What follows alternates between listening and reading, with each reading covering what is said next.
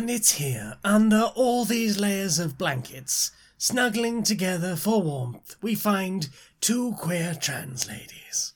They've been in here for weeks, snuggling together, possibly smooching, I suspect even some butt touches.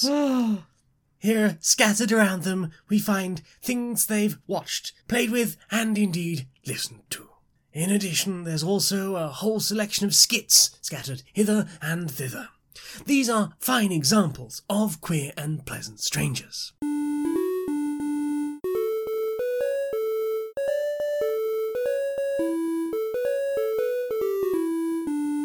Greetings, strangers, queer and pleasant. I'm not Laura Kate Dale. And I'm not Jane Eris Magnet, and welcome to another episode of Queer and Pleasant Strangers.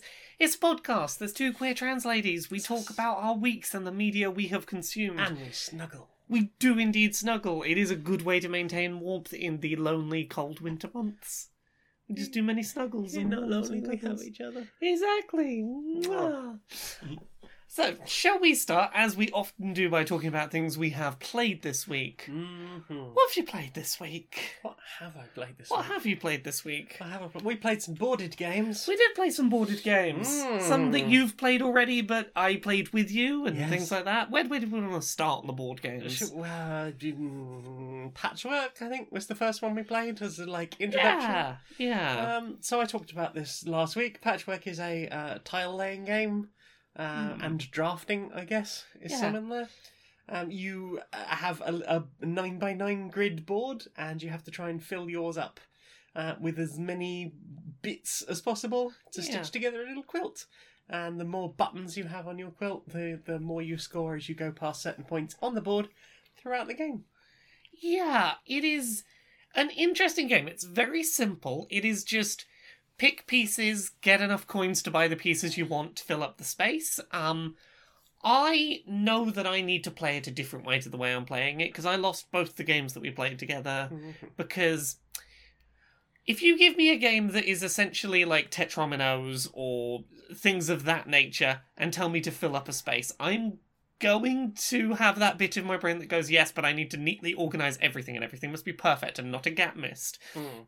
which is not how you play this game because uh, the the general gist is at a certain point, no matter how much of this board you have or have not filled up, we're going to end the game here and you're going to lose points for every empty space. Mhm. And if you do as I was doing, like, oh well, I'll take this piece. It's only like three three squares in size, and it doesn't have any coins, but it'll fill that space up there perfectly. Mm. And then suddenly it's like, oh wait, the oh oh The sh- game's over. Oh, the game's over. Okay. Yeah, I need to get my brain into the right frame of mind where I can go take the big pieces. Yes, there'll be some gaps that will need filling later. I'll that- work out how to fill that yeah, later. or I might not get a chance to fill them later, but it's fine because I filled a lot of spaces by taking this piece, and we'll Mhm. you know keep going. There- is a, a little bit of forward planning and hope of like, okay, well, there is still on the pe- a piece on the board that will fill this one gap I have. I just have to hope that if we get near it, I can do everything in my power to Yeah. mm, make sure that it, it comes up on my turn and not yours. I am I am too much of a perfectionist to play this game the way it wants to be played, and I'm gonna need some practice to get over that. Practice makes perfect. Yeah.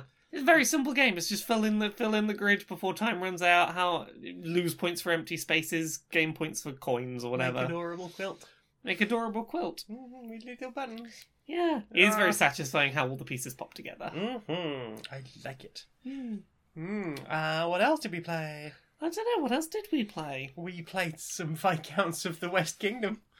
Yes, we did. Uh, do you want to explain this one? Viscounts of the West Kingdom is a engine building, deck building, hand management, um, action selection, um, There's a game. there's, there's a lot of mechanics in this game. There's so many mechanics. I watched two hours of video and I still didn't get it. I read the manual cover to cover twice. We played we played it once at least, and I felt like I had a good grasp on it by the end. But you ask me now what the end goal of that game is. What am I working towards? I don't Score remember. points. Yes, but uh, how do I score this? I don't remember. There are so many. yeah. thi- Like Oh, I've yes. been all this game. I've been like all this year rather. I've been like I want you know more complicated games, something to really get like crunchy and in there with. Yeah. And like Brass Birmingham, great, good, Yeah. good difficulty level, good, good, good level of crunch to that. Terraforming Mars, great, good crunch level, understandable, teachable. This it's like you you need a, a PhD in the Oh, just to get the damn thing your, out. Your board has like three or four different games you can be playing at once, and it's up to you how what you want to be doing on the board. Yeah, Like there's a castle in the middle where you can be trying to get people into the castle and up layers of the castle and as deep in as you can, and they're worth more points. Or uh, you can build things around the edge of the around the edge of the map, and you sometimes get bonuses for doing that. And you can buy cards that will. Oh yeah, there's a whole like good versus evil morality mechanic going on.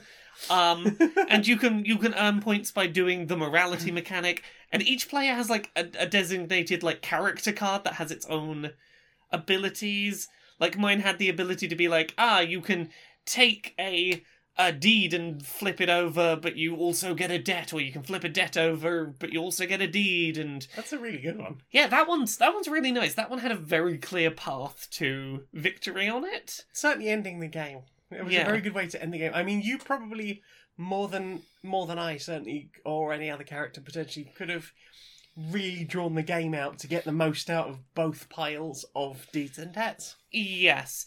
So the way that the game ends, there might be other ways. The one that I remember No, is that's it. okay. There is a pile of thirteen deeds, which are good rewards that are just like they're either good on one side or even better on the other. It's twelve.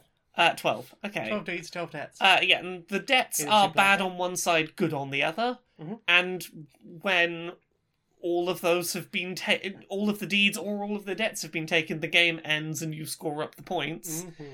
and I had a character that had a very good way of getting deeds and debts and converting them to their better sides. Mhm. Um, Yep. You were doing lots of putting people in the castle in the middle. I was panicking towards the end. I was like, I just need to do something. you were within a few points of me. We were real close on score. Mm-hmm. Yeah, I didn't feel too bad towards the end, but like a lot of working up to that point, Yeah. I had been like, oh god, It- I'm not achieving anything, and she's just flipping debts left, right, and centre. It's it's a deeds. It's a game that really feels like it rewards you picking one of the scoring pathways and sticking to it. Potentially, yeah. Yeah. Um, I mean, I, I was trying to do that. The problem Yeah. was that I wasn't quite getting the cards I needed, and Yeah. it was taking longer than I expected to cycle through my hand, which meant that Yeah.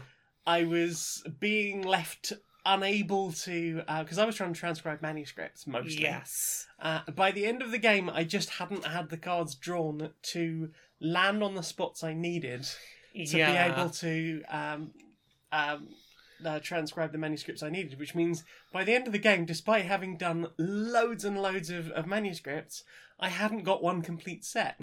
And one complete set is only worth one point. It's only when you start to get more of them that it's it's really worth something. So Yeah. I had It's- a bad time. What one thing that I find very interesting about this game is you mentioned the slow speed at which you get through the deck because it Mm. is to some degree a deck builder. You can pick cards to add to your deck. Uh, they'll do different them out things. as well. Yeah, and you can check them out as well in certain circumstances. What I found interesting about it is it's a deck builder where where you're only drawing one card per turn, which Mhm. means that a very small starting deck you're going to get through like a dozen turns before the deck cycles. There's eight cards in the starting deck, uh, plus Yeah. your ca- character, so nine. Yeah, whereas like a lot of deck builders we've played things like Star Realms, Clank, um, stuff of that nature.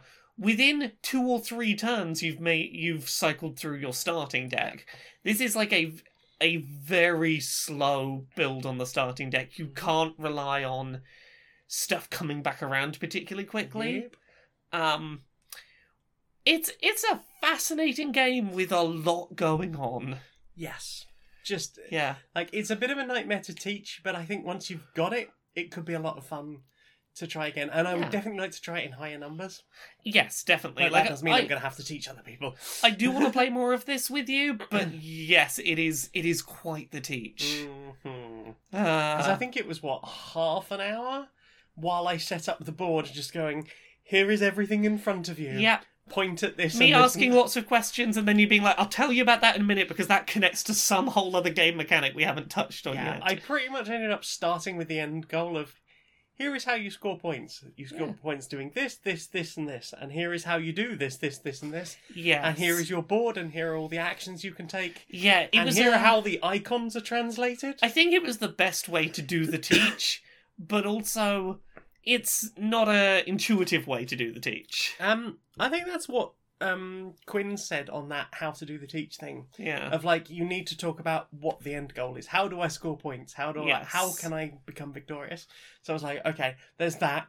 I I didn't get as far as the second bit, which is we are viscounts. We are doing this for this reason, Oh um, yeah. which which I think is like part two of his his instructions on how to do the teach of why are we here? Why are we enjoying this? I was like, nope, no time for that. Mechanics, mechanics, mechanics, mechanics, Yeah. mechanics. Up the wazoo. But I had a good time, and I'm up for playing more of this. Yep, would definitely play more of it. That's um, Viscounts of the West Kingdom by Renegade Game Studios. Yeah. What else did we play? Um, we played some Root. We played some Roots, and your cats ate my birds. My cats ate your birds. Yeah, Yeah, so this is adorable war management game. it's a war game set in a forest. yeah, you've got like, you know, probably like 15 to 20 little points across the forest that you can move between, um, just as an estimate.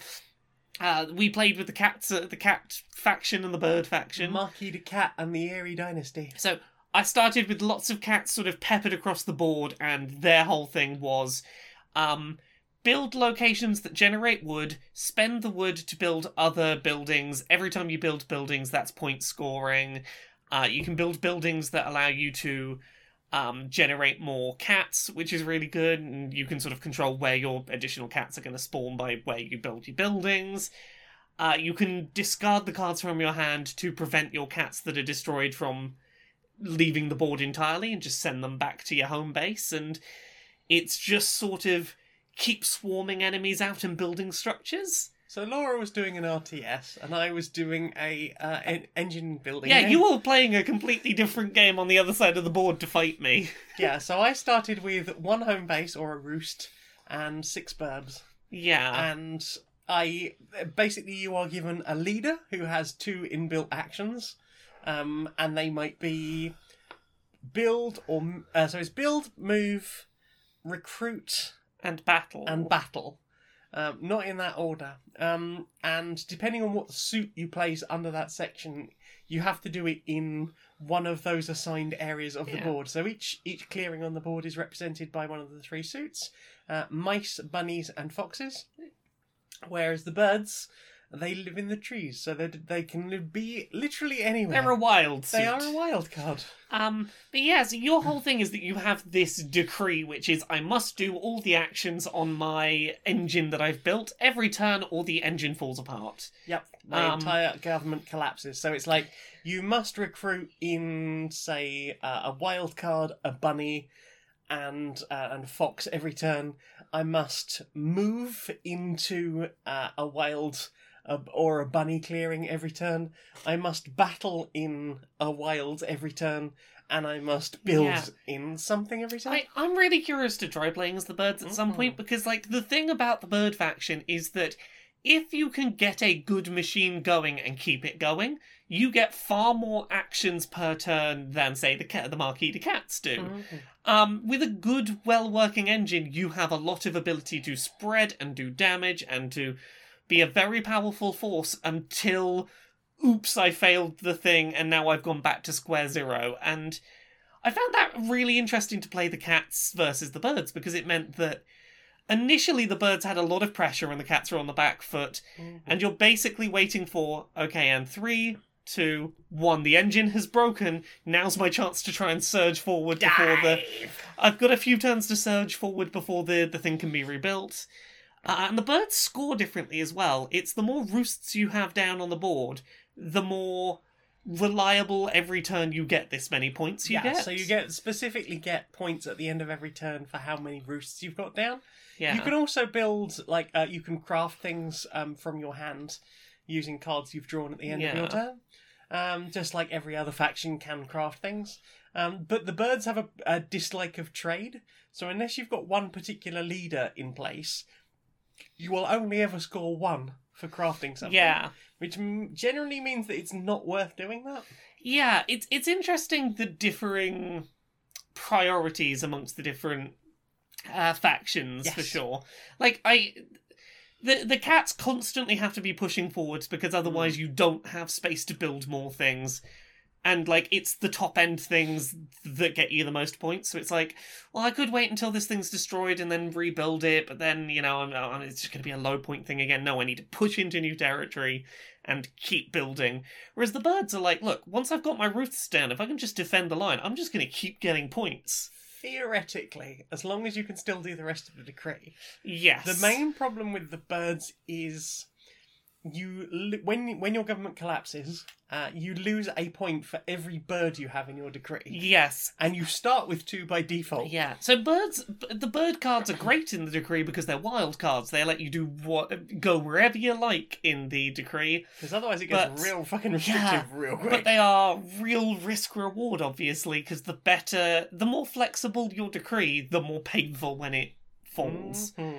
And we had a real close game of that. We had one Yeah, where we were within like two or three, alright. two or three points of each other. I think I got because I think in the first one I'd been a bit more cautious, thinking I had more time, Yeah. and then all of a sudden, like the game was fucking over. yeah. So Like, you were like, "That's it, seven points." At- oh, oh, okay. At, at the top end, the cats like if you can get to the last couple of buildings on a particular building type, they're worth like four points and three points. See, two buildings can get you like about a quarter of your whole goal by itself. Yeah, it's the the cats can make big surges in points, assuming they can push far enough forward to do it mm-hmm. uh, because that final turn of that game, you were one turn from winning, and I just about managed to make it so I could build that last thing I needed to win. But if I'd had one fewer action, I'd have been stumped, and you'd have you'd have taken it in the next round. So we had a we had a pretty close game. Yeah, um, yeah. I think it, it is just sort of learning the timing of it. Yeah, Um, first time through. There are two other factions that we haven't um, talked about or tried yet.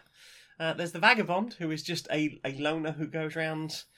Um, they will search for ruins. They'll build stuff. They've got this really unique mechanic for how they move. Mm. So they have the slip action, so they can slip into like like they can slip into the forest in the middle of the board, and nobody else can get them. But that's their whole turn. They won't be able to do anything from the forest except repair all of their items at once. yeah. Um, or they could just, you know, slip into the next clearing. The vagabond seems really interesting in a larger game. Yes, definitely. It's not recommended to be played in games less than four player. Yes, because the thing with the vagabond is that you need other people to be focused on, like, okay, well, you're encroaching forward, so I better push you back with my combat spaces. And the vagabond is just like, oh, well, well, you, you know, stop each other from winning. I'll just potter around here and do this. Well, the other thing with the vagabond is like um, because the when I talked about uh, crafting from cards earlier, the things you're crafting are items for the vagabond. Mm. So the vagabond could turn up and be like, "Hey, I see you have that handy crossbow. I will be willing to use that crossbow to take out birds from a clearing. Don't worry, I can just do that remotely without taking any damage. I can help you out here. I'll I'll even trade Yeah. you for one of my cards yeah, if you'll give me that crossbow It- that you've crafted." it, it, it's definitely a character that seems to require being able to play people off on each other. Certainly but like in in bigger games it is very much a case of shit that Yeah. person's getting to starting to win we really need to Yeah, like shut them down exactly. um there's also uh, the uh, woodland alliance who start with nothing on the board pretty much Mm. uh, they are trying to gain sympathy and the more sympathy they gain they gain they can start to build bases and from those bases they can start to put warriors out I'm curious about them, indeed. They're the ones that you've been, been now started to call little green slices of toast Little green slices of toast. They're mice They're green toast. They're adorable. green They're mice. adorable green toast. They are super cute. They are super cute. um, yeah, so those are the, the all the factions in the main game. Very excited to play more of this. Yeah. I am I'm looking forward to what we can do with that. It's also got the second side of the board, Yes. which you can randomize what type of clearings you've got everywhere. Uh huh. So that's like a whole extra section that's probably going to be a while before we get to. I think so. I, again, it's it was a great game. I had a lot of fun with it. It wasn't. It was a difficult learn. It wasn't necessarily difficult to teach. The problem with an asymmetric game is the fact that you basically have to learn all of the factions separately. Yes, and you can't learn based on what other people are doing because it's only you doing the thing. Exactly. Although they do come with these little cards of like, hey, this is what that faction does, so you can sort of Yeah. pass them around. Hey, I'm playing this faction. Here's one of my here's my card. uh, you can learn about that faction and sort of what their strengths and weaknesses are, and and what you need to do, Yeah. um, which is quite sort of handy. The game comes with three manuals. yeah. So there's like a little comic book that's a walkthrough, or looks like a little comic book. Um, it's a walkthrough of a two-turn game with all four factions Hmm. which I played through and went, I still don't understand this. Maybe if I'd had three other people with me yeah. and we could have all sort of talked through what was happening, it might have made a bit more sense. Because the other thing it says in there is, we encourage you at this point to ask questions and refer to the other manuals. Yeah. But because I was sat there on my own, I was just going, uh, I then I do this thing, and now I do this, and I don't really know what any of this is. yeah. But I guess that probably does work better if you actually have Yeah. got a group. The the best way to learn, I think, definitely was to just jump in and Mhm. have a couple of games with one of the the factions and go, okay, I've got to grips with what I should be doing. Yeah. Um. I mean, obviously there is learning the rules and there is learning how to actually play them. Yeah, like the the the two games we played, the first one was very much learning the rules and the mechanics, and the second one was learning the strategy. I think. Yeah. One one of the things I had heard about um Root was that you basically want to pick a faction and play them for like a few games when you first get it. Yeah. Just there's this is my faction. I am learning how to use them. I am learning strategies for them. And also at that same time you are learning how all the other factions work because you're interacting yeah. with them. Yeah. But um yeah, uh, I had a lot of fun with that. I am looking forward to playing more of that. Root is Root is an adorable, adorable war game where we did many war. You know what's a much grimmer war game where we never fought at all? We played Scythe. Yeah, we played Scythe, which is that we've talked about it before. yeah. There's mechs on a on a on a grid. You're trying to fight each other in steampunk mechs. It's a it's a cross between a Eurogame and like classic Ameritrash. Yeah. So you've got the uh, there is a little bit of wargaming, no dice rolling. no. There's um some bidding in there, uh, but it is a hex based four X. Um, you you have four actions in a turn. You can move. You can uh, produce. You can um, build. um, Uh, and uh, trade and Yeah. um, bolster. yeah, basically you've got your four actions. You can't do the same action two turns in a row. Um, you you're a sphere. Yeah. Uh, you've got the ability to upgrade um, things so that they cost less and you get more rewards or things like that. Mhm. Um, and it's basically just create resources to build your things to satisfy a win condition. Who's got the most money at the end of the game? Who dares put down their sixth star first? Yeah, so you have.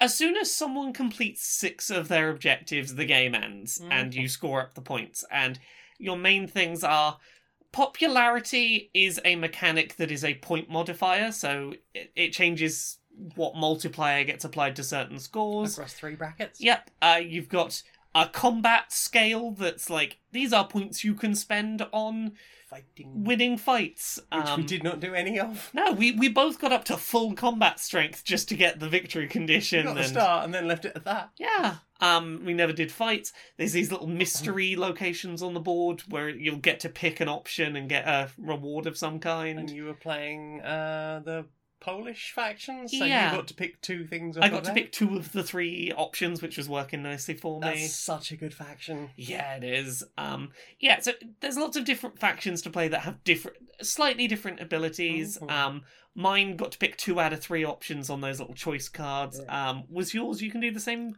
thing. I can do the twice same action twice. I was risky it. Yeah. Um, I I think that there is just enough variation in the various cards that get dealt out to people that. every time you play it, it feels like you have to play it slightly differently, and the things that are important to you are going to differ. Well, the fact that you get two boards, so you've got your faction board, which defines what faction you are, what your special Yeah. ability are, special abilities are, and what four specials you get for building your four mechs. yes, um, whether or not you indeed decide to build a four mechs. Then you've got your second card, which is um, how much it costs you to do all the different actions, how much it costs you to do the bottom actions, and all those are pretty much randomized between each. So every game, potentially, you're getting a different combination. yeah. Um, I like Scythe. I love Scythe. I I like that you don't have to do combat as your only win condition. Um, like very often, like both of us at the end were trying for the same thing to try and bump up our points, which was get you at least one unit into as many hexes as possible because Spread out. those- it's all going over. because those are all worth points. Um, I think I think my I I won on that game just because I managed to get Yeah. my popularity into the next uh bracket I don't think up. was just that. I think you had more money as well. Yeah, I, I it certainly didn't hurt that I got my popularity up above the thing and then was like, Mhm. right, let's end the game now before you get a chance to get that modifier too. I was So all my so stuff far was away from that all my stuff was worth worth just a few more points. I was so far away from that money. I, I, I realized like shortly after the game finishes that like statistically or like numbers wise, I was making slightly less per turn than I should have done in those last few turns. Yeah, It's like ah, I should have done it this way. It would have made but more that's sense. that's always the way. I like Scythe. I definitely want to play Mhm. more of it. I've not played Yeah. it in ages. I'm curious about that campaign you played. I I am I- more than happy to play Rise of Fenris with I'm you. definitely up for that at some point. I might even look at getting the Wind Gambit Gambit because it's one of the cheap, cheaper expansions. Is that the Um, one with the little flying little ships? airships? Yeah, that does look pretty cool. You you can't use it until you're like three or four m- missions into the campaign. Yeah. So like it's it's not a big one, but it, it, it does have that option of like you could have airships. Airships are pretty cool. airships are pretty cool, and I think it'd also be interesting to see what that campaign is like without the um without an AI because I was Yeah. I was playing it with AI and. There's, there's something a bit different when like you know roughly what your enemy's going to do every turn and the fact that your enemy can do multiple things that a human probably wouldn't be able to do every single turn Yeah. so the pressure is pretty much there to get it finished in what professional players would describe as a shortish game Yeah. because you are very much time limited by like obviously depending on what your difficulty level is Yeah. but especially towards the end of the game when it's like oh yeah the automata now gets uh, like three free advances so it immediately starts with it can move across water. Uh, it gets this and that and the other and all these other advantages and starts with all this extra stuff uh, on top of all the things that you've already said you can have. It's like it'd be interesting to see what a human is like Yeah. for these situations. I am up for playing that when we get through all of the other games, what we got to get through at it's points. only just begun Yeah. We played one other board gamey type thing. yes Uh, Chronicles of Crime 1400. Mm, That's interesting. Um, Of of the three games I got in this month's Zatu um, subscription box, yeah. uh, of the new releases was like new releases. That's just the thing for a reviewer like me. of all of them, this was the one I was like, I'm not sure I'm gonna play much of this, and I I had quite a good time. Yeah, yeah, it is. It's a little finicky. Um, so the idea is it is essentially a point and click adventure mystery detective game. Yeah, with But in re- a real hidden object vibe. Yeah, a little bit of a hidden object vibe. So like, the gist is, um, you're trying to solve various mysteries. Like I think one of the early ones was. Um, my my ring's gone missing. We think the the cleaner's stolen it. Ah. Um, what you're gonna do? And it's all done with AR QR uh, codes. QR codes. It's all done with QR codes printed on cards. So you can, you know, scan up the the, the owner of the house to, to have a conversation with him and scan the ring to ask him about the ring. And it's it can in places get a little bit try X on Y. Yeah, there was a lot of uh, at, at times like just rub X on Y and see what happened. Yeah. Um you've got a few things to help. Like you've got a dog companion that can sniff things. Um, you've got your the people back at home that it wasn't made clear. It seemed like they were going to be a hint system, yeah, like a it cheat really system. did feel like from the way the manual talked about them and just the general setup of the game that okay, here are three people if you need like a, a hint system, yeah, we're in and that fact. not really what they No, are. They're essential part. Of Hey, we have we have three people over here who are experts in people, places, and objects. It, you know, go ask them. They might know more that more about this thing that you don't know enough about. Mhm. But and can lead you Yeah. to completely separate places. Exactly, but like uh, characters in game will, if you show them the right thing or have the right conversation, will tell you about a location, and now you can go to that location. And Add like make Yeah. sure you've got some table space because this game spreads out quickly. yes, because you're having to lay out like a location, then all the people that are there, and then you need a whole board for the items you've found and the items you've heard about but not found yet. And the people you've heard about but not found yet. yeah, Or the um, people that were at a place but then left. Yes, and then sometimes you have this mechanic comes up where you scan a location and it'll go, "Do you want to look around this location in in 3D space with your phone?" And you essentially have like a you you can tilt the phone around to look around a space. Um and you have to like describe to the other person who's got a deck of cards like, "Oh, I'm seeing this, I'm seeing this, I'm seeing this." And the other person's like, "Oh, that falls into that category." The, yeah, because the deck of cards is just categories so that it can be used across all the. There's there's Yeah. three cases in a box plus a tutorial. Yeah. Um, so in this case, it was like, uh, okay, I can see a bed, right? Bedding. Uh, I can see, uh, um, there's some like, uh, there's a big pot of soup, and there's like utensils. Okay, utensils. Uh liquid because the the soup is liquid, the I guess. is liquid. Um, there's a bottle on the floor. Yeah. Um, and trying to spot that's the bit that has the real hidden object game vibes of Mhm. trying to spot all the interactables in the scene to get the cards to then talk about. Um, there were a couple of places where we got a little bit like moon logicy, like don't know how we're supposed to progress this. We know roughly what we're supposed to do. Yeah. Um, but like I had a good time with it. The other thing is, there's no firm moment in the game when you're like, that's it. Yeah. But now we go and hit solve the crime and and answer a few questions, and based Hmm. on your answers, you will get a score. yes. Like so, the first one because we deliberately avoided speaking to the people at home, Yeah. we hadn't got like a whole bit of information about. Oh, this bottle has the crest of that person, and they Yeah. live over in this Because this this is the thing. Even if you know roughly what the answer is, if you haven't like got the person to tell you the thing, so you have the card for that person at the end when you're trying to solve the mystery, it'll be like, "Who did this?" And it's like, "Well, I don't have a card to scan for that. No. I know that it's roughly this person, like that. That's their connection to them.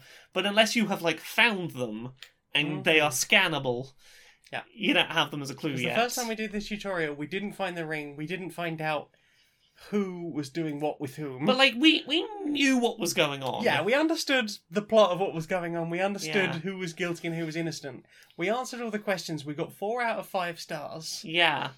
and then we were like, "Should we just play it again and see if we can speed Yeah. run it?" And that's now what that we- now yeah. that we know it's all right, to we talk to just them. yeah that's the thing even if you don't 100% the case and you're like you definitely missed something just leave the stuff out on the table speed run back through it because you've got all the things to to speed run it with and go, go, and like explore a whole right what did i extra of miss um but yeah it did a really good job of like i kind of like that it didn't tell you exactly when you had enough information to solve the case because there's a certain degree of risk reward of like am i confident i know enough We weren't confident when we did the first mission, though.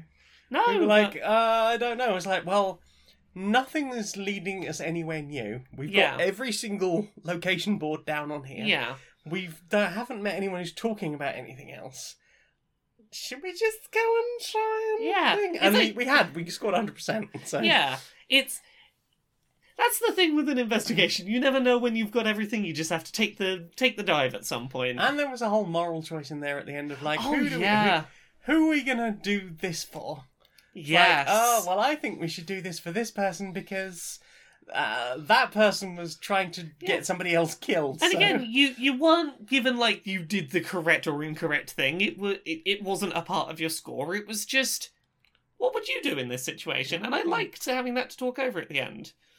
maybe that will come up later. I'm curious. Ooh. Um, this is definitely one of those things where I think we will play through all the all of the cases once and then pass it on to some friends. Yeah, definite play and pass here. Um, Um, and then they'll play it and pass it on. It's one of those. This is really cool. Once. yes, definitely. Um, and also, uh, and this is one of the ones where I'm glad we haven't played it in a larger group Yeah. because I think that means that we can pass it on. We'll probably pass it on to our local games people. Yeah. we might pass it on to some friends down in Brighton as well at some point. Yeah. or get or it, mm, like local game people will probably pass it around several several of their groups as well at some point. Yeah. I like to think this will just be sent out into the world, Yeah. maybe I- with a little message for the next person. Yeah. I, I do think it is a game that you will maybe get more out of if you have played a point and click game in the past. Yeah. That that sort of rub X on Y logic and the mentality of how to be methodical about how you go through stuff Yeah. might be easier if you have done something like this in video game form in the past. hmm Um yeah, interesting weird little game that. Yeah, interesting, interesting idea. Um, I wouldn't. I don't think I would have bought it separately No, and I don't know if I would like go out of my way to pick up and like or another recommend. Yeah, to, but If somebody gets it for you as a stocking filler, I think this is the same with Yeah. a lot of the, um, like uh, AR games of Yeah. like escape rooms and things like that. yeah, Just like if somebody got it for you, it would be a fun time. You play it, you pass Yeah. it. If- but I don't think it's one that you would necessarily want to go out and Yeah. buy yourself. if someone else bought this and played it through and then passed it off to us, it, like, oh yeah, totally worth the time to play it and then pass it off into the world again. Mhm. Uh, have you played anything else this week? I played a lot of Euro Truck Simulator too. Hell yeah! Fucking love this game. I have finally fallen down the Euro Truck Simulator. Is this your first time going down that rabbit hole? Uh, yes, because I've borrowed your Steam login to play it. I think twice. yeah. And I was on uh, Trucking Tuesday with Laura Oh, yeah. and Joe. Yeah, yeah, a you long, can. long, long time ago. Once back in the day, you went What, trucking three, with us. four years ago. Something like that. Uh, was it Trucking Tuesdays? Uh, I don't think it was specifically Tuesdays. I think it was just trucking. It was just trucking It's just Laura. trucking, trucking with Laura and Joe. Laura and Joe, and we were hauling yogurt. I seem to recall. Yes, we did haul a bunch of yogurt because, of course, it was you coming on. We had to haul yogurt. Yogurt. Uh, yeah. Um. So I've played like the like two levels of of like game ranking before. Yeah, I was like, oh, this is kind of fun.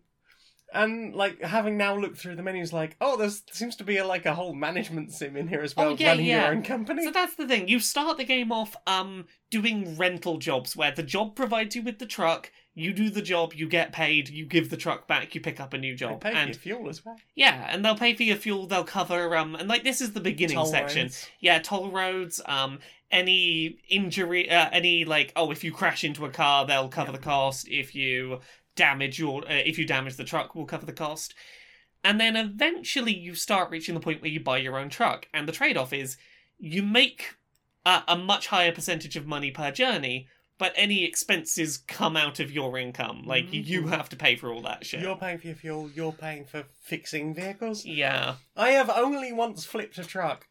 it's always it's always something when that happens. yeah, and it's it's always when you're going very very slowly round a corner with a load a little bit longer than you thought it was. Uh, It's either that or it's um trying to come off the motorway and having to go up one of those Yep. quite tight um Yep. circle turns. That's what it was. spiral turn. Yeah, It was one of those with a, a load of uh, forklifts on the back, yeah. and I had to call uh, roadside assistance. but it's I really like Euro Truck Sim as a good, just like chill podcasting game. yeah, It's one of those like I want to listen to something and I need something visual to engage with, Mm-hmm. and it's just something to zone out to.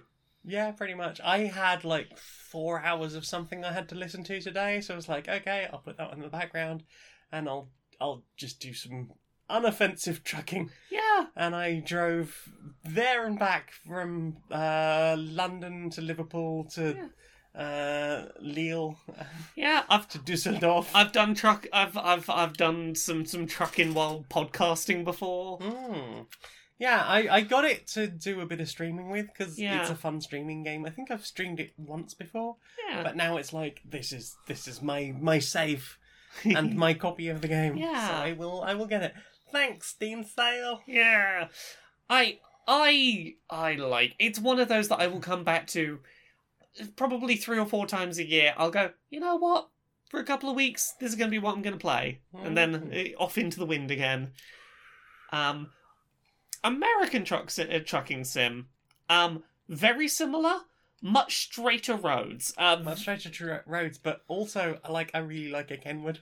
Yeah. So the thing with American Truck Sim is it is much straighter roads. Um, lots of like just cruise down a nice straight road until you get into a city and you're having to try and navigate there where suddenly it's like oh my god there are cars everywhere and oh this is terrible Oh no. um city driving in american truck sim is the the true challenge yeah. your motorways are just like your highways just fucking straight line off you go Nice. I yeah, I can I can imagine that that would be kind of a problem with like all the long straight roads and stuff yeah because they had the space for it and the starter planning of yeah we're just gonna build fucking straight roads. yeah Um, whereas with Euro Truck Simulator, it's like I've been on this motorway for like half an hour and I feel like we're just doing S bends constantly. yeah but what? What's going on? I thought think- the Romans came to this country. Of, of the two, I think I prefer Euro Truck Sim because I like that just little bit of requirement that I still be paying attention on the motorway. That I have to just just keep myself going on that turf, and it it's way too easy to completely miss your turning in American Truck Sim because you just So weren't now- thinking because it's a straight line. Well, the other thing I imagine's a bit of an advantage with American Truck Simulator is that you don't, at some point, say get on the channel or a ferry and suddenly have to drive on the other side of the road, Oh, that's the best part, though. or make that's like the best it part. was weird. The first time I did it, I got off the pat ferry at Calais, and I drove up the ramp, and I was like, oh.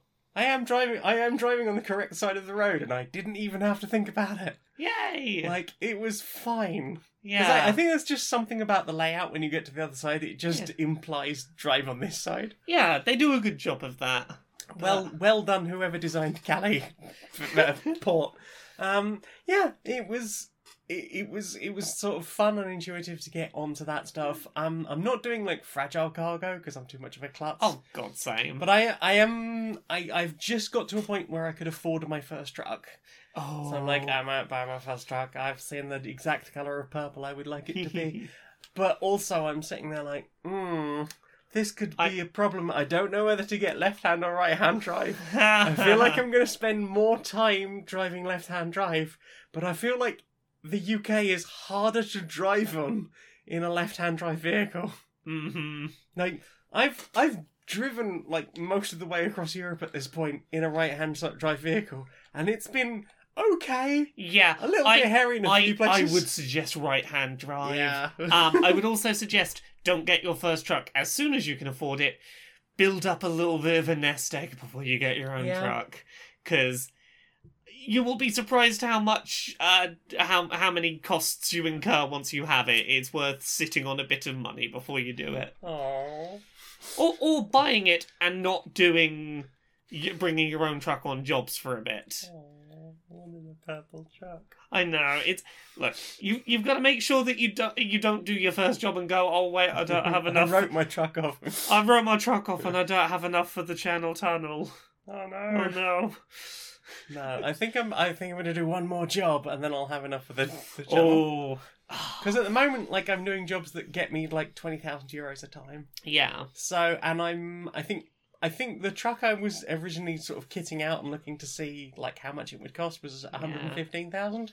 I've just hit one hundred and thirteen thousand. So I think one more Oh. job, and I'll have enough to buy and upgrade my first when vehicle. when we have time off over over UDP, I think I want to put some time into doing some flight sim playing.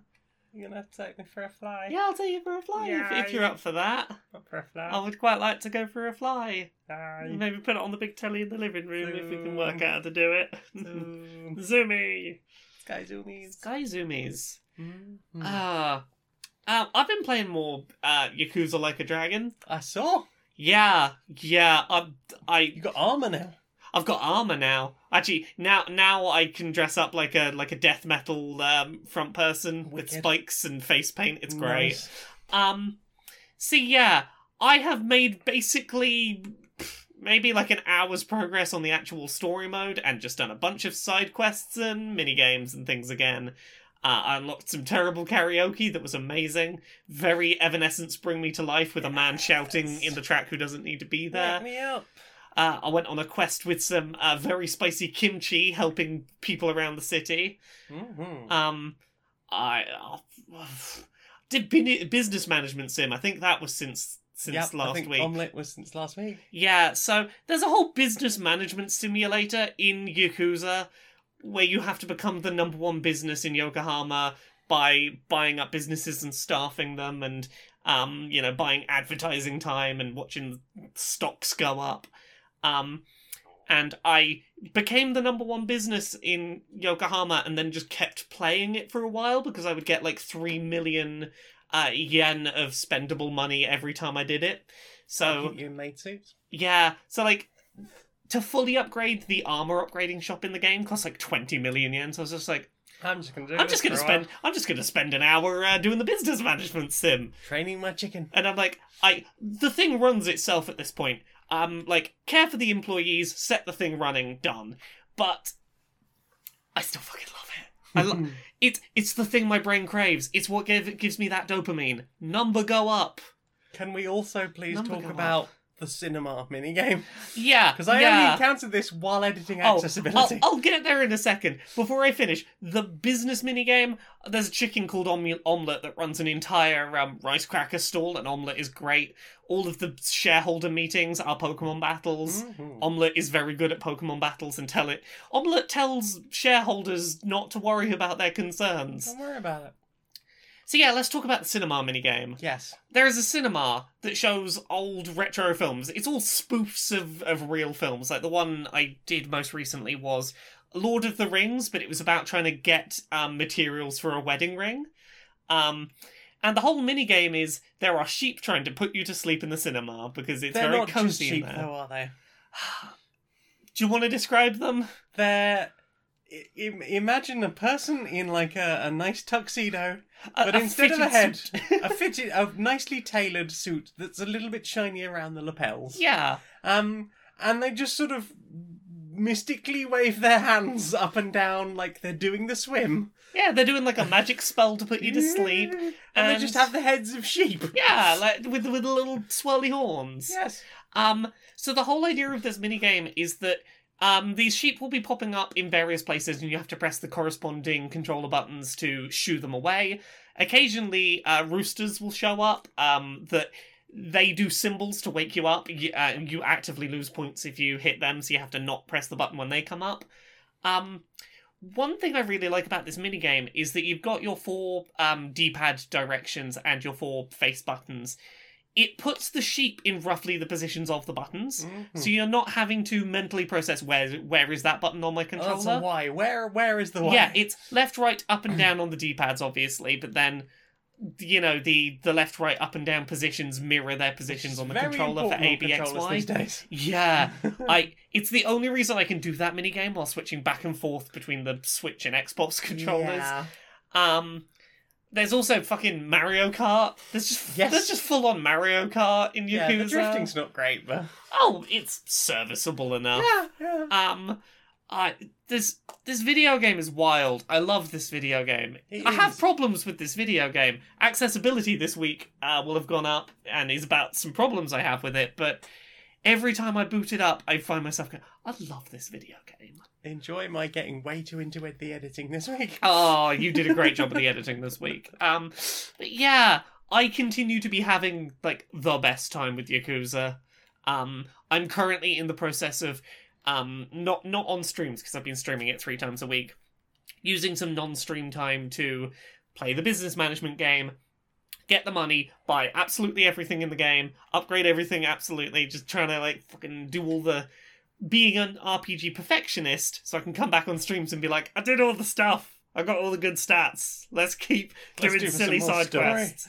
Let's do, do more silly side quests. Aye. Yeah. Uh, this it, uh, it this is one of the mo- some of the most fun I've had in a video game this year. I'm glad. Yeah, Listen, you needs fun. I'm I'm glad that there is something on the Xbox that has kept my attention for multiple weeks from launch. The X Hmm. the Xbox has that that has been the game for me Mm. on on the new Xboxes. And the PlayStation hasn't been seen Uh, in weeks.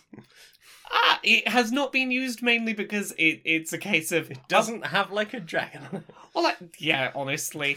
Um, I, I might jump into it again soon because I've been given PS5 code for Temtem, which is that Pokemon knockoff. Ooh, And Well, I'm like, I'm very close to finishing my shiny hunt. What if? well, that's what I'm thinking is like, I'm gonna need a new Pokemon thing after I finish my shiny hunt, and I'm gonna need a new RPG after I finish Like a Dragon, and I think Temtem might be the thing to fill. So is Temtem finished now? Um, uh, it has come to consoles, which I assume means it is more finished than it was. Okay. Um, I, I have not done the research to be like how finished it is, but it's come to PS5 and I have I got given a review code for it, so Ooh. that That's Um, going to require a lot of playing to review, though. I imagine. I imagine so. I will get round to it when I get round to it, but uh, Mm. yeah, once Like a Dragon's done, goodbye Xbox, PlayStation time. You've got the Pokemon knockoff, yay! a hopscotch between the two consoles. Ah, Don't jump on the new consoles. no. Uh, what about you? You played anything else? I see one more thing you've got on Yeah, your I played some Reprisal Universe. What is that? Bought this ages ago. It's a Populous ripoff. What if Populous, but with some ambient occlusion Ah, and, and some fancier graphics, but still pixel art? okay. And it, it boils down all the essentials of Populous and and strips it back and makes it into uh, one of those boring ass modern RTS games okay. where it's all about the CPS. Are you doing the CPS? Get the CPS down. Give yourself RSI immediately, or you're not playing it properly. Ah, Yeah, yeah. Like people have said, like the reason that older like RTSs have always been supposed to be played like that, as fast as possible, doing all the things. You just didn't know how to play it back in the nineties. Well, maybe so, but I had fun playing Command and Conquer Alert yeah. uh, 2. I had fun playing the original Populous and Populous 2. And Reprisal Universe is like, no, you're getting your ass kicked immediately. You should have been doing something faster and better. it's like- it's it's nice when a game lets you play it suboptimally. Yeah. Um, I I got maybe seven levels into this, and I've reached a level of it's no fun. Yeah. I'm not even sure it has a pause button, which yeah. isn't ever really a good thing. Yeah. Yeah, it's like, uh, yeah, I realise you have an online mode, but I'm playing solo right now, so can we, can we just pause? I have other things to do. Oh no, well, I guess I'm just gonna let that thing eat me, and that's 20 minutes of my life wasted. You don't respect my time. Um, so yeah, I I played I played this when I bought it because it was like puppy, that's wicked. um, and then I dumped it into my I, I have three Steam folders. I have Hmm. favorites. I have good but completed now, and crap I'll probably never play. Yeah. And I was filtering through for some reason crap I'll probably never play the other day and went. Apparently, I've never played this, but I've got 42 minutes on it. You can't tell me when I last played but I've got 42 minutes. Okay, I'll pop in and have a look at that. And at first I was like, yeah, I'm enjoying the populacy nature of this. And about an hour and a half in, I was like, I'd rather be playing the original Populous. yeah. Shonky graphics at all. uh, what about you? Uh. The only other thing I've done is I have finished Age of Calamity, or at least I've seen the credits roll in Age of Calamity. Um, I really like the final act of that narrative. I think that they did a very good job of making all of the characters feel like an integral part of what went down. I like the final boss design. Um, I liked feeling like I had some agency in how it all went down, Mhm. and I really want to unlock the the uh, post game unlockable characters. There are some post game unlockable characters, and I want them. Yeah, I've I've taken a little bit of time to play some more Age of Calamity this week. Because I think I I think I played it hardcore Yeah. leading up to the credits, and then was like, I need a bit of a rest. Yeah, I, I'm in a similar position where I've like finished it and gone, I'm gonna take a breather, I'm gonna play other stuff. but I know this is here, and I will definitely come back to this. Hmm. I mean, I think that's also how I treated the original, uh, Yeah. or, or d- uh, definitive edition. Like I played through it. I played through all of the campaign mode. I got to the end of it and went, okay, I'm done for a while. And then, like three months later, I was like, I'm going to do most of the event first adventure map, Yes, and I didn't do most of the first adventure map, but I did a lot of it. Yeah, And then another three months after that, it was like, okay, I'm going to go back into that for a while, and I did like a bunch more of that. Yeah. Nearly finished it, I- never quite. I don't think it's even going to be that long for me. I think like by the end of this month, I will probably be back in for a bit. it depends what else is going on. Well, yeah, of course. I think it's going to be at least a f- give it like a month or so. I'll probably be back for some more. But mm. I've I've seen the credits rolling on. That was great. I will definitely play more of this. Yee. I'll come back to you. Yee. Uh, I think that's everything I've played this week. I think that's everything I've played this week. Well then, time for this. Meow, meow. I, I'm, I'm afraid. What? I'm afraid. Afraid to live with lesbians. Why, why am I afraid to live with lesbians? Have you heard what they eat? Meow. What do they eat? Meow. I read on the kitty-based internet that lesbians eat pussies. Not pussies. No, No, they they love us. They no. said they love us, but what if they're just fattening us up for UDP? Meow. Don't be so silly, young kitties. Meow. It's just a euphemism. Meow. What's a euphemism? Meow. A silly word. Don't worry about it. Am I a euphemism? You can be whatever you want to be. Yeah, a euphemism. Meow. No, they'll never eat me. no, they just eat. They just eat each other's fannies. Oh, is that all? That's all. So where does the cats go into it? Meow. Ah, check it out, check it out, check it out. Look, I got the box. Box arrived. Oh, oh, oh It's- shit! What's in it? yeah, oh, that's, it's is that badly, it? it's badly taped up, so you Oh. know, you know this came from eBay. Oh, Ooh, it's an Amazon box with other tape on it. ooh, I can feel all the energies. I can feel all the energies coming from the box. Uh, ooh, yeah, right. okay, I'm gonna cut it open here. Ha ha ha. Oh, it's creepy and it's a clown. Oh, and genuine porcelain. Pla- pla- plas- plastic. poor, s- poor South Poor- poor Slick. elastic. Yep. Like, so I'll read you the, the description. It's a white energy doll uh, named Kirsten. Um, yeah, like they're good for like uh, br- they bring you stuff apparently. Oh, like, of course yeah. they do. Of course they do. Yeah, and um, yeah, they're like a really nice, sweet spirit and good for good for light work and good energy. So I'm just going to use it to scare the crap out of anyone who comes around the flat. Hello. what? Yes, I am Kirsten. I am here to do all the Wine World energy work. I have been sent out into the world to uh, to do more of that. Yeah, yeah, yeah. Yes, I was hoping that perhaps we can we can work together to, to put more healing energy into the world. Honestly, I was just gonna get like really, really baked and just like laugh at you and stuff. Maybe get you to move when uh, when Chris comes round, so he fucking pisses himself. Yeah, can you do that? Could you like, like, you know, just like move something to really, just like really freak him out? Yeah. I, uh, I, I tend to help you find lost things, and um, I wanted to help you project more, more good energy into the world. Oh, you find lost things. You find my lost virginity. I lost that. Uh... Like, don't be like that anyway, because virginity's just like a patriarchal concept.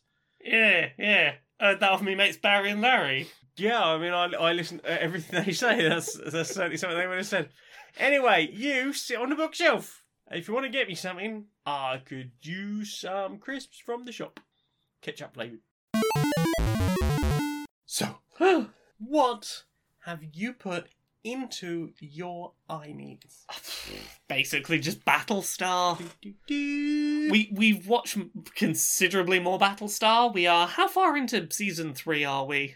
uh, I think we watched episode fifteen last night. Okay, so we are over halfway We're, through. we're more than three quarters. of the way yeah, we're like three quarters of the way through season three. Um, yeah, season three has some intense episodes. Mhm. Um, a lot of season three seems to have been the season for hey characters who've got some baggage they've been sort of dancing around and not dealing with. Let's deal with that. Some stuff we set up last season. Fine, let's have the payoff for that now. Um, everything with Gaius Baltar has been interesting. fascinating. It's been interesting as hell. Um, And Caprica Six. yeah, everything with Caprica 6 has been interesting. Um I have so many questions about this world and um It's a good mystery. yeah, yeah, everything to do with um uh Boomer? Uh, do you mean Uh, Boomer Sharon or or Uh Boom uh uh, wait? Do you, so do you mean sorry, uh, Sharon Boomer or Sharon Athena? um the the one that is currently on uh, the the one with the with the, The baby. good one or the bad one? the one with the baby. The good one. Um, the- Yeah. uh, Athena. Yes, sorry, yes, uh, uh, Athena. Um, yeah, so everything with Sharon Athena has been.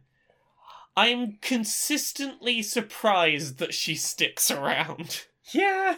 Yeah. I, I'm glad that she is sticking around. I like her as a character. Mm. I am constantly like, I wouldn't blame you if this was the straw that broke the camel's back, there, friend. If if this wasn't the day that you you know stuck your child on a raptor, And just flew off, never to be seen again. and nuked the Battlestar Galactica on the yeah, out. wouldn't wouldn't blame you. Wouldn't blame you. Nope. Um, it's it's been nice watching um the cast put the pieces back together after the complete teardown that was the end of season two. Oh gosh, watching yes. them sort of build themselves back up from there. Yeah, because there's obviously been a lot of we have to recover from the end of season two. Yes. I mean, because the, whole first half of this uh, this season was we have a lot to deal with. We we have to get get going again. Yeah. Yeah. Gosh. And that, Battlestar Galactica's really good. it's really good, and that population number just keeps dropping every episode. yeah, it does. But it'll all be fine if they can find Earth. Will it? Maybe. Will Uh, it? maybe. Will it? uh, what about you? What did you watch this week? I watched a lot of Battlestar Galactica. Yeah. Um, that's that's mostly. I've been watching um, the Board Game Geek channel on YouTube. Hmm. Uh, they have a couple of good shows on there. Um, uh, the Watch It Played channel has like a bunch of, hey, here's some information about just games games we're playing. Do, do you want to just play some board games? Um, they do a top ten, and they change the name of that regularly as a joke. Um, I've been watching uh, the Brothers Murph. I've been doing their top 100 board games over the course of about the last two weeks. Hmm. Uh, we, I think we tomorrow is the, the, the final ten. Ooh. um, so it's been sort of interesting, like hearing about games that I've never heard of before. Hmm. Um, just just like stuff that, like I watch a lot of Shut Up and Sit Down. I watch a lot of like Watch It Played and stuff. So to find two people who are like absolutely obsessed with a game called Shakespeare that like I don't think I've ever heard anyone talk about. Yeah. That's a I think it's a worker placement game about basically putting on a Shakespeare play for the Queen Oh. and and sort of trying to get like the the highest possible score from your performance while also making sure that the actors are getting paid and Yeah. all sorts of other things very difficult in Victorian England. Indeed. hmm Uh, that's pretty much everything I've watched, I think. Yeah. Uh, the only other thing I've really been watching is I've been watching Drawfee episodes because they're really good just background when you're doing other stuff. Um, They're good people to listen to. yeah. Uh, Soothing. Yeah, so we watched we were watching um part of a video over Yeah. dinner tonight, which was um attempting to draw celebrity faces. Um, but every time you draw a facial feature, you have to then hide the layer. Um, so it's like, oh, you've drawn an eye, turn that layer off. You don't get to see that anymore. Draw the other eye. Where was it in relation to the first one? Who Where's- knows? Where was the nose? How Where long did ago they- did you do that? Yeah, a, a, a while ago you did the face shape. Where are you going to put those ears now? How about some Um, hair. and then Eyebrows. you turn all the layers back on and go ha ha ha ha ha. Oops. Why does Tom Hanks look like he's been stung by bees? Why are Misha Collins' eyes so high up on his face? um, they they is Drawfee is a good channel for just soothing, silly art content. The mm-hmm. sort of thing that you don't have to be 100% laser focused on to just Nope. chill with. Yeah. Yeah. I think that's everything I've watched this week. that's everything I've watched this week. Well then, Time for this. what for this? Laura, Laura, got a new sponsor. Who's our new sponsor? Well, do you require answers? I, I do. I have questions sometimes. Do you have questions? Yeah, like Would you like answers to those questions? yeah. I sometimes wonder why you can see the moon in the daytime. Sometimes yeah, that's a question I've got. Do you sometimes wonder how many leap years there are in a year? I can't say I've ever wondered how many leap years there are in a year. Exactly. I oh oh is Would- this is this that place where people ask how is how is Babby form? How is Babby form? How is Babby form? And you can find the answer to that on Wahoo Answers. Wahoo answer. Wahoo! Ah, it's it's a perfect place to go if you need to know something and you'd preferably like it answered by 30 arguing uninformed strangers. Indeed, and if you ask something ridiculous enough, it might end up on a McElroy podcast. a McElroy podcast. Yes, which are legally distinct from the McElroys. yeah, the McElroys. The McElroys of the clan McElroy. Ah, you know what? Maybe I'll go ask 30 uninformed arguing strangers why I can see the moon in the daytime sometimes. exactly. So if you want to head over there and enter the code Q and PS one four six. And so you'll get premium membership, and 30 people will be assigned to answer your question immediately over on Wahoo! Oh wow, one of one of the people who answered mine is that person who answers like 115 things a day. Wow. Yeah, they came to mine. They came to yours, I, but they were probably assigned to yours. Oh yeah. Ah, that's what we get for, for shilling for these people. Oh, Well time for this. this.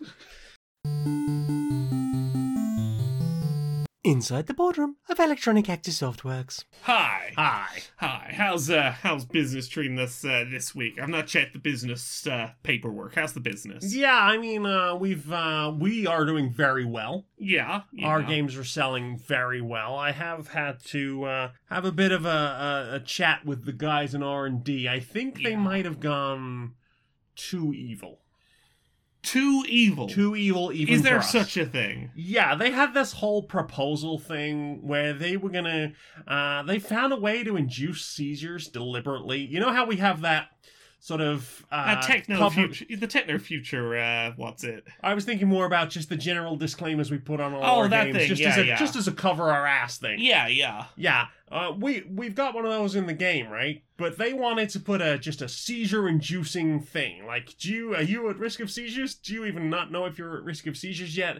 Here is the thing that deliberately This, induces. this that. is a test that will help you determine if you are at risk of seizures. Yeah, apparently, Okay, yeah. apparently they actually like doctors actually use this to uh, you know induce seizures to like check on brain scans and stuff. So we, we we could weaponize video games. Yeah, That seems like a problem. yeah. I mean, because the problem is if if any of our um the the money drones um they give us the money for stuff. Customers. customers. That's the ones. They, they, they're money people. yeah. Uh, the, the the the money drones. Uh, if we lose them, we're gonna have to wait for more of them to be born, to be suckered into our traps, So- and to get involved in us. I know? I do think you have a good point. Yeah. But but But but mhm. what if we keep this tech in our back pocket? Just just you know, just in case. Because yeah, we don't Yeah. want to kill off the people that buy the video games. No. But what if we put it in there so that if people refuse to buy the DLC then it flashes at them? no, I think even then that's. You think that's- even then yeah, that's- that's a line we don't that's- cross? I think that's a line that we, evil We, as we even are, us, even Yeah, us, even we- we, wouldn't do that. I mean, we are way too smart for that. yeah. I would say that you are a fucking genius. As are you. I know. So, What have you put in your ears? Ah, well, all of the book stuff has kind ca- finally calmed the fuck down. Um, and I've had enough brain to listen and focus on things. So I caught up on the Magnus archives. I am up to date on the second arc of season five. Any thoughts? Um, yes, yes, indeed. Thoughts. Um, they have continued to be very, very effective at uh, at the at the horror that they do. mm-hmm. They're very good at that. Yes.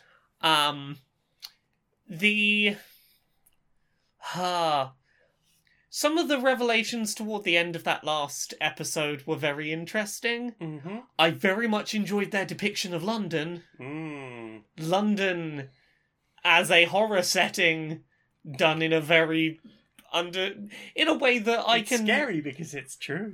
it is it is and it, it- they've had some episodes recently that have like yep you, you got me with that one that was a that was a good one Mm. And there's still a whole third of a season to go. yeah there is yeah there is um They're not going to finish till like February, I think. Yeah, I, I did get around to listening to that one episode that I don't know if it was there at launch, but I know listening to it now has a disclaimer at the start to be like, we think we walked a bit too close to the line of uh, trauma as horror, which was the um the police detention one of being kept in a prison cell without Is that from this season? yeah from Oh, this okay. this arc of this season. the problem is I've listened to them all as they've come up, but um, y- yeah, I can kind of see yeah, that that, that, one deserved a disclaimer. it, it was an No, I interesting. mean, they, they all have like uh, an uh, Well, a yeah, thing. they all have content warnings, warnings. And, and and notes, but like I understand why that one they were like, this one wasn't really fantasy. This was just This is what happens sometimes. this is what happens sometimes, and we didn't really fantasy obfuscate it enough. Yeah, but I mean, also we've we've had some of the medical stuff, and some of that felt like very real potentially. Yeah, I I had I because that's the thing. I was thinking about that episode being like. Are there other episodes that feel equally this this is just playing with a real thing and it's not particularly and the the one that got that I was thinking about is that not being believed by the uh, mental health doctors Yes, one. I mean that that is the one that shook me more than any of the others from this season. yeah Um, the the next closest one was the first one in London with the cameras. yeah And the woman in the apartment. But again, here's the thing. I, I think that it's justified to a certain degree in the fifth season of this show. Like, it's not like they've jumped to that out of nowhere and that's Yeah. all they're relying on. It It is, is literally the horror apocalypse. yes, it is the horror apocalypse, and the closer we draw toward the the finale of that show, the more it is just.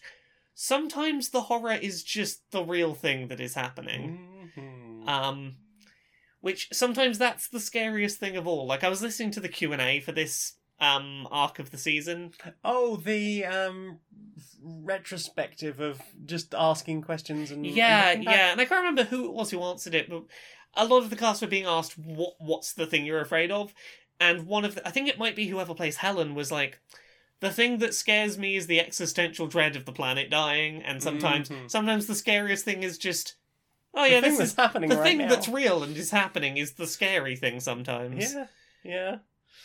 Which is why like I I'm. I think it was really interesting, like a while back in the show, when there was the discussion of that being born as a new fear, and does is that a Yeah. it does that constitute a fear on its own merits or is it a combination of other fears Mhm. was a very interesting discussion It was. yeah And uh, yeah, I mean, then then we had a couple of stories with the uh, the end. Is it the end? No, the um, the extinction. yes yes Yeah. Ah, the Mm. magnus archives continues to be very well put together short form horror so good. the the interwoven like meta narrative is holding its own it's Do you remember when I started what, listening to it? and I was like, I love how they're not all connected and I don't have to think about it a lot. ah what a it's- fool I was. but like they've they've done a good job with that meta I've done narrative such a good job. it's I'm I'm curious how they're gonna wrap it up, but s- right now I've- it- I've I'm still pretty hooked on it. I've got some thoughts and I think it was dialed in way back in season one. Yeah, I'm curious to hear off air what what you think. Mm. Ah, what about you? Have you listened to anything else this week? Uh, yeah. Stella Firma's back. The other the the other Rusty Quill podcast. podcast. Yeah. This is about the ones uh, designing planets. Um, Sort of. that- That's where it started, yes. Yes, But like like all Rusty Quill products, it, it had a meta I, narrative. I have it downloaded on my phone. I will eventually start it. Um, so the last season ended quite dramatically, and this season has this has begun sort of quite hopeful and light, but but also Trexel being Trexel forever, and I don't think that's ever going to change. Um, don't want to spoil too much, but like the like the fear of what's going on overall Hmm. very very large. the thing, the, the the what the what's happening right now, actually quite sweet. I, I I love that uh, David is sort of got the upper hand for a moment, kind of, and Trexel's a bit out of out of his place Aw. right now. Um, but there's also all the mysterious forces moving in the background. You Gotta have mysterious forces. Mm. Uh, yeah, I don't want to say too much. Xenophobus, uh, I'm gonna listen to it. It's on a my fun list. bit of improv most of the time that's strung together with this story of just mm, things happen to the human race, huh? uh, I listened to a couple of songs this week. yeah. Yeah. I listened to a track called CPR by The Walnuts. Uh, it's a very sort of light and floaty track. Mhm. Um, in terms of its melody, it's very sort of just soft and floating. Lyrically, uh, it's sort of set from a le- less than optimistic pers- uh, perspective of going through CPR. Um, it's it's written from the perspective of someone who is undergoing CPR but is somehow conscious during the experience and thinking through like this is all a bit unpleasant. What's going on here? Uh, I get that it's got to got to happen, but you know you're, you're being rather rough on my ribs there. Oh, Hmm. Yeah, gonna have some bruising. gonna ha- oh, I think you cracked one of them. Oh. Oh no. Um, uh, and it then sort of pivots at the end to being a bit more about sometimes CPR isn't enough to save someone, and it, that sucks. But you tried. Not gonna blame you for trying to keep them alive. No. Uh, it's it's an interesting little track. Um, and the other one, I think I've I think I've listened to this before, and I might have talked about it on this podcast before because I don't remember the track name, but I remember the band name. Right. Um, A Cab for Cutie. You have talked about Yeah. the band name. Um, uh, is the is the track, and the band was Newgrounds Death Rugby.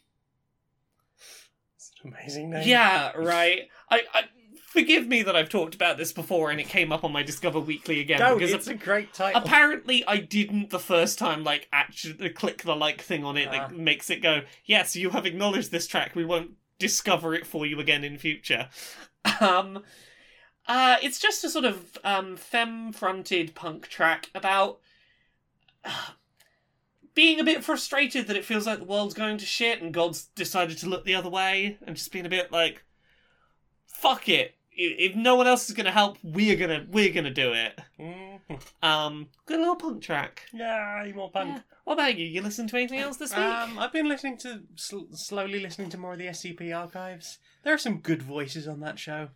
Mm. Um, and I just for I think it's that whole thing about using horror as like a controlled fear that you can deal with in times of bleakness.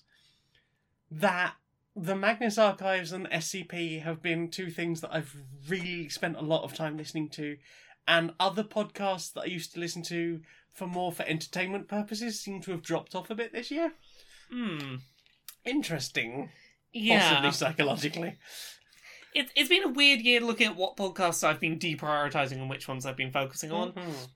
Like, I'll still make time for my Bim Bam in the week, um, but like, I've been listening to fewer things. Like, I've listened to less Schmanners, less Sawbones, um, and there's like, there's certainly, I've stopped listening to a lot of gaming podcasts. Mhm. Um, I don't know, it's been a weird year. Yeah, I mean, stuff. like the only one of my regulars that I've kept has been um, Podquisition and Boston's Favourite Son, as it appears. There's only one of those up. Um, but like, like I used to religiously listen to Dice Funk every week, and then like the first lockdown happened, and I was like, I I've realised I really only listen to it when I'm commuting, yeah. and I think that hasn't helped with the change in things. That's that's been a weird thing this year. Is like that's where I used to listen to a lot of my. I had traveling podcasts. Yes. like that's what what I enjoyed like a good like Schmanners or Sawbones or something Mm-hmm. for is because it's um not too consequential, something to focus on, but that like I'm not going to get so wrapped into that I miss the stop I need to go for the train or something. Yeah. and like I've missed having. There are certain podcasts that have certain settings I listen to them in. It's the reason why I every time I go back to Welcome to Night Vale, I struggle to do it because I don't have long, multiple times a week walks in the dark. Yeah. Like, and the the the few times I have listened to Dice Funk this year has been when I've been on the train to the hospital. Yeah, It's makes like- sense. Yeah, it seems to be that I do have these specific things, and anything else is just like I can squeeze because uh, SCP archives can be anything from like sixteen minutes to half an hour. yeah, So it's like that's just a little nugget of time I can generally squeeze in. yeah. Um, skipping adverts and intros and outros. Um, and Magnus, obviously, just because I'm heavily invested in the story, but pretty much everything else has just gone. Yeah, it's been it's been a weird year for that. Well, maybe at some point we'll ins- like maybe once we finish Battlestar, we'll have a what podcast did we want to catch up on? We'll we'll game and podcast instead of game and TV, maybe. Maybe. Maybe, maybe. We've still got TV shows we've left by the wayside yeah, because we got super into Battlestar. That's alright. I reckon in a couple of weeks we'll probably have finished Battlestar. what what what did we drop off that we need to Uh, come we back were to? listening to, uh, watching uh, School Nurse Files. Oh yeah, Uh, we've got like six or seven shows in our uh, to watch. queue. yeah. Uh, I imagine at some point we're probably going to watch The Mandalorian. since Probably you've maybe got that at free some Disney point. Plus. thing. Yeah. Use it and then drop it before we spend any money. exactly. Like, I the main reason I wouldn't pay for Disney Plus. Oh, God, but if, yeah. if we've got a freebie, I've got a freebie, and the main thing I want to use it to watch is those Pixar. There's some wonderful Pixar shorts that are only available on there, and I'm like, I just want to watch those shorts at least once. and I kind of want to watch um, uh, Inside Out again. I watched a thing on YouTube the other day. I can't remember what it was. I think it's like psychology in cinema. I've had them pop up in my YouTube recommend. I don't know where they came from. Suddenly popped up. Neither do I. They popped up on mine too. And I Yes. watched the Inside Out episode, and I was crying like a Ah, child. same. It, that film is so good, and that video was very good. Hmm. Yeah, it, it was it was good to hear a psychologist going, no, it's important that you cried and showed vulnerability on this show. Exactly. Mhm. Ah. I think that's everything we've watched and, and listened to this Listen week. to, we got yeah, real sucked I back think that's into- everything we've watched with our ears this week. Yes, our ears have watched. Well then, Time for this. time for this. The most evil year we have ever fashioned is almost at an end. Before it finishes, how can we make it even more devilish?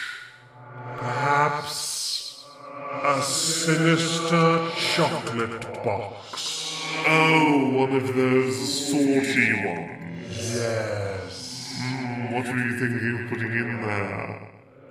A selection of strawberry, chocolate, and orange creams because nobody likes all of them.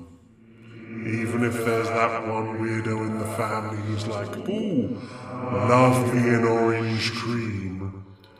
They probably won't go for the coffee. Are you suggesting we don't label which one's which? They're all just sort of. Everything in the same color wrapper. Oh, that's devilish. See, I like the strawberry ones, and maybe the coffee, not the orange ones though. Exactly. Oh no! Yes. Oh no! There are the good ones in there. Oh no! Yes, you don't know what you're getting. It's like that time we invented revels. Oh, oh, oh. oh. That's a wonderful idea. I also propose that there will be something that is a chocolate chip cookie, but some percentage of those chocolate chip cookies will contain raisins. You monster! See, I like I like raisins, but I don't want them when they're unexpected. You monster! Hmm. And finally, I suppose, peanut brittle. Is there anything more to that, or just peanut brittle? Oh, it's squirrel shit. Just wrapped it up in a shiny thing. It's got a lot of nuts in it. Ah! High in fiber. I don't know that we'll fool them with that one. Made it smell very strongly of cheap chocolate. Give it a try. I mean, Do try. no, no, no, no, that's not what I meant at all. Very well, I think our devilish chocolate box is ready. Also, one final thing. I will suggest that there is the delicious praline something in. A truffle of sorts, perhaps. But there will be none in any of the boxes.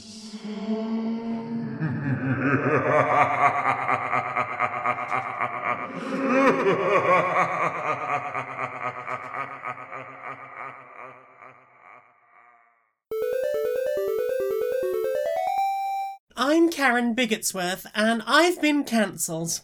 You can read all about it in my new weekly newspaper columns, also radio and television appearances that I will be making throughout the year. Also, I'm doing a book tour for the launch of my new book, so that'll be out and has already been picked up. And uh, that's two additional sequels that have been booked about my cancellation.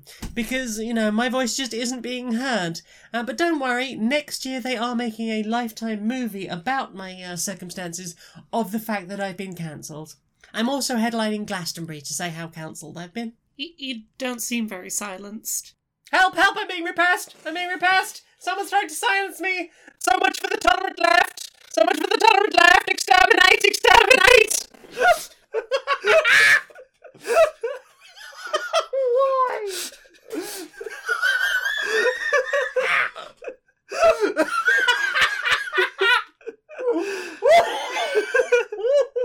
I hope you leave some of that laughter in. questions, Sam. Some questions. What's the questions? Uh, Alice the Gayest Dungeon Owl. Still an amazing name. We'd like to know, may I has potato? You can have potato. If the potato is consenting, you can have tato. Wink. my, my, my Twitch community is called the Sexy Potato Squad. Indeed, they are. Um, uh, Tricky, hi Tricky, asks, what are we going to do with Gaius Baltar? I think that's up to God. Uh, not if I have anything to do with it. Throw him out the airlock. He's caused too much trouble. I, I, I don't know, but he seems to cause problems wherever he goes, and he's a weaselly little shit. He is part of God's plan. Is he? Is is there a god? Does God have a plan? I don't fucking know. I have not seen how this ends. I don't know. I think uh, I, I I think that's entirely up to the, the, the democratically elected government. Uh, Callum Turner, hi Callum. Hi. Asks, uh, are there any board games you would like to see made into videoed ones? Also, any videoed games that you would like to experience in a tabletop slash board game setting? I would totally play a Root video game. There is a Root video game. Well, there is a digital version of Root. Yeah, no, I mean like a video game, like proper video gamey, like multiple factions having their little war, but it's just little animals doing little like An actual RTS as Yeah. the Cats. yeah, little animal RTS, Yay! commanding a ten thousand cat army. Commanding and conquering. Yeah, yeah. What about you? Um, it's a tough one. Like, I'm I'm gonna say Frostpunk because I missed the Kickstarter and that looked really good. and now I keep looking at the game on Steam every time it goes on sale, going, I don't know if it's gonna be as good as that board game looked though. I can't necessarily justify that eight quid. Um, I don't know. Like a lot of the video games that end up at as board games end up really, really bad. Like I've heard awful things about the the Fallout board game, both Doom games. I think there's Yeah. been two Doom games. Uh, Uh, the Dark Souls game, yeah, was not here's, great. here's the thing: board game uh, to video game and vice versa conversions usually go really badly because the things that make um, the mechanics of one interesting are usually not satisfying in the other medium. Mhm. And the problem is, is that when you convert something, people expect that core experience to be translated. And like, if you turn a video game into a board game, usually it has infinity mechanics and way too many things to keep track of, and it's just not. There's Yeah. no way to have it be as fast paced as it was. Yeah, because a lot of the stuff that was being done by uh like A computer Uh, in the com- background. yeah, I mean like this is why games like Gloomhaven, which were huge and you know really influential and stuff in the board game world and very very popular, it was uh, Board Game Geeks uh, like number one in the top 100 for like two years, I think, maybe three years. Yeah. Um, I believe it's recently dropped off. Uh, Don't quote me on that. Um, but like almost immediately, it's got an app that does most of the setup for you Yeah. most of the like who's poisoned, who's already taken damage. Yes. Uh, all of that has already been done for you with the app. So all of a sudden you've got this huge box box of stuff, and there's just whole swathes of it you don't need to touch anymore because the app's handling it for you. And that's the problem of going, yeah, we're going to do a dungeon crawler like D&D, but we're going to have lots of video gamey stuff in it. And, Yeah. And, and sprawl over, which is why that box is so huge. Vi- And if I liked dungeon crawlers, I'd probably play them. Yeah, yeah. I, there's. I don't know many good crossovers, and there's not many I would want to risk. I mean, like the the thing I have been really excited to play, uh, like or, or wanted to play as a as a board game recently, have been um like MOBAs Yeah, because for the longest time I wanted to play. I wanted all the mechanics of a MOBA without the other people. yes, Um, and Mechs vs Minions has done a pretty good job of that. Yeah. The other one that's I've has been inspiring me recently was um Cloudspire, Hmm. but it's out of print. yeah, It can only be ordered from the manufacturer, and the next print run doesn't happen until January. yeah. And at this point, as waterproof as Chip Theory games are, I'm not sure they'll survive potentially six months in Lake Gove while they go through fucking customs. Yeah. Uh, I have managed to find one on eBay. Yeah. the box is damaged, but it's a Chip Theory game. Everything else inside it's fine. Um, so yeah, yeah, like I wanted to do that sort of like, hey, here is a thing that has the, Yeah. the minions coming, and you fight them that way. I have that. That's Yeah. fine. That's that's in the bag now. Um, Yeah. But yeah, generally they don't cross over well. Like this War of Mine, it's it's an okay game, but it's long and miserable, and it doesn't have a proper manual. It wants you to learn how to play the game as you play the game. yeah. Which means if you're actually looking for a single rule to clarify something, you're probably a bit fucked. Yeah. Or you're going to go online. The, the only other thing I would say is you can maybe make that conversion if you take the setting and the general plot, but you throw out the mechanics and do the Yeah. mechanics from scratch.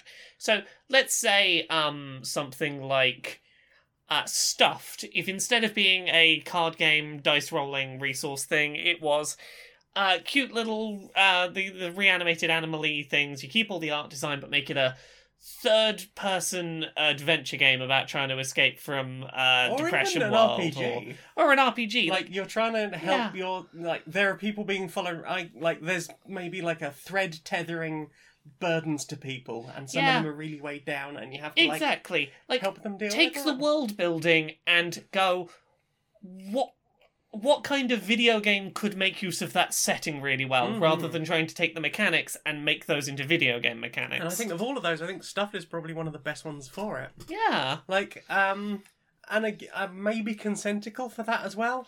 mm. Love the idea of that game. Love the artwork of that game. Playing it, it doesn't come out very often. Like yeah I have enjoyed playing it. Yeah I love the idea of it. I love the pieces of it. yes But like, I get it out. We play it once or twice in a day, and then it sits on the shelf for up to a year. It's a gorgeous game that I'm glad we own. That like I think you could do something really beautiful with that world setting and art Mhm. in a different medium, perhaps. yeah, like that comic book. uh, The uh, uh, in the, in Yeah, the, in the manual. Like, if that had gone further, would be fascinated. yeah, But that game on its own is not super great to play. Yeah. It's certainly not one that you want to get your teeth stuck into and, and get super good at Mm. necessarily, unless you're making it actually sexy. The, the- yeah, because like other otherwise, the better you get at that game, the less interesting it becomes. Because it's Mhm. I communicated this and you understood. Bless you. Yeah, the better you get at it, it becomes I communicated the thing and you understood the thing and we did the correct move and next turn. Yeah. And it, it- there stops being a challenge if you develop a good language to communicate in it. Well, I mean, that's the other thing. Like the harder versions of that game are you can't like you just use your eye eye movement. yeah, and it feels like a really drastic mm. step up. Yeah, because that. at, at that point, like you're just guessing, Yeah. and the one beyond that is you wear sunglasses, so you can't even see with your eyes, and you're not supposed to move. So again, you're just guessing. yeah. There's not really a game at that point. Yeah. Like it, it's so nicely done, and I was so suckered in by the concept. Oh, uh, I again, love tentacles. I'm glad we own it. It's Oh, yeah. it's a lovely thing. Oh, look, beautiful. The components are beautiful to handle. yeah. Don't want to get it out very often. Yeah. Uh, do we have any other questions this week? You put the phone away. I did, but you know me. That is all the questions. well then, time for this.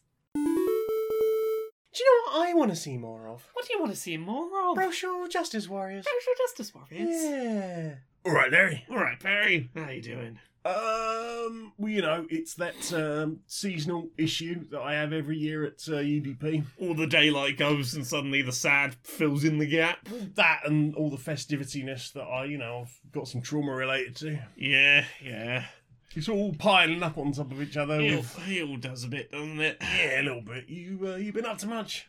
Oh, you know, I've been thinking, as as one Yeah, does, yeah, you know. Uh, as as we're coming up to that festive time of year, there's been a lot of uh, seen a lot, a lot of stuff going around about uh, minimizing waste and being like, you know, maybe uh, on a household individual level.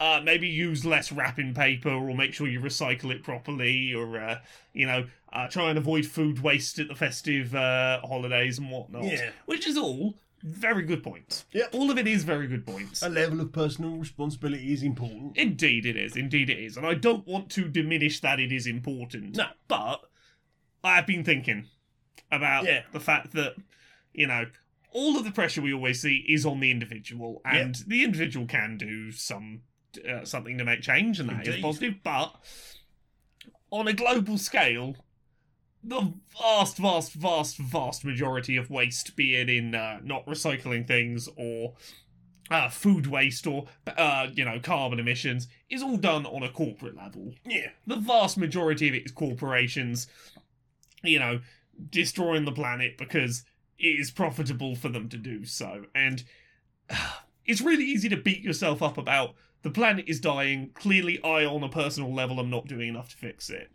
And yeah, well, we know that is literally not the case. Indeed, indeed. It, it's one of those things you've got to remind yourself every now and then. Of Yeah. like, look, do what you can to save the planet, but bear in mind, There are like 19 people responsible for 99% of the world's pollution. yeah, and uh, and and they have names, and they are just being reckless with the planet that we all have to share. exactly. So, like, do your personal responsibility and do what you can to minimize, reuse, uh, you know, reduce waste.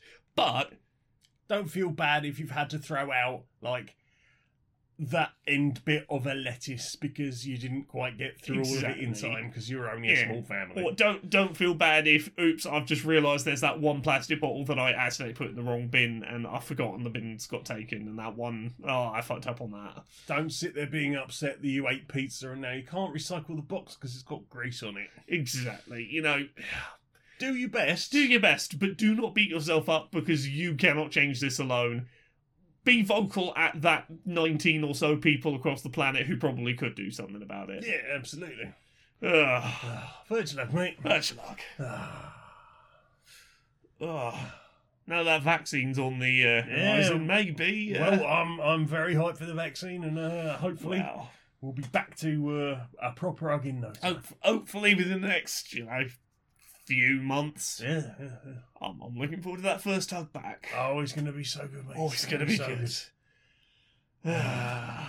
Right, mate. I think I'll prepare. Uh, I think I'll pop the kettle and have a nice cup of tea. Well, I'm gonna go uh, go to bed. Well, I hope you enjoy. Sleep well, dream sweet Yeah, dreams, mate. Nice.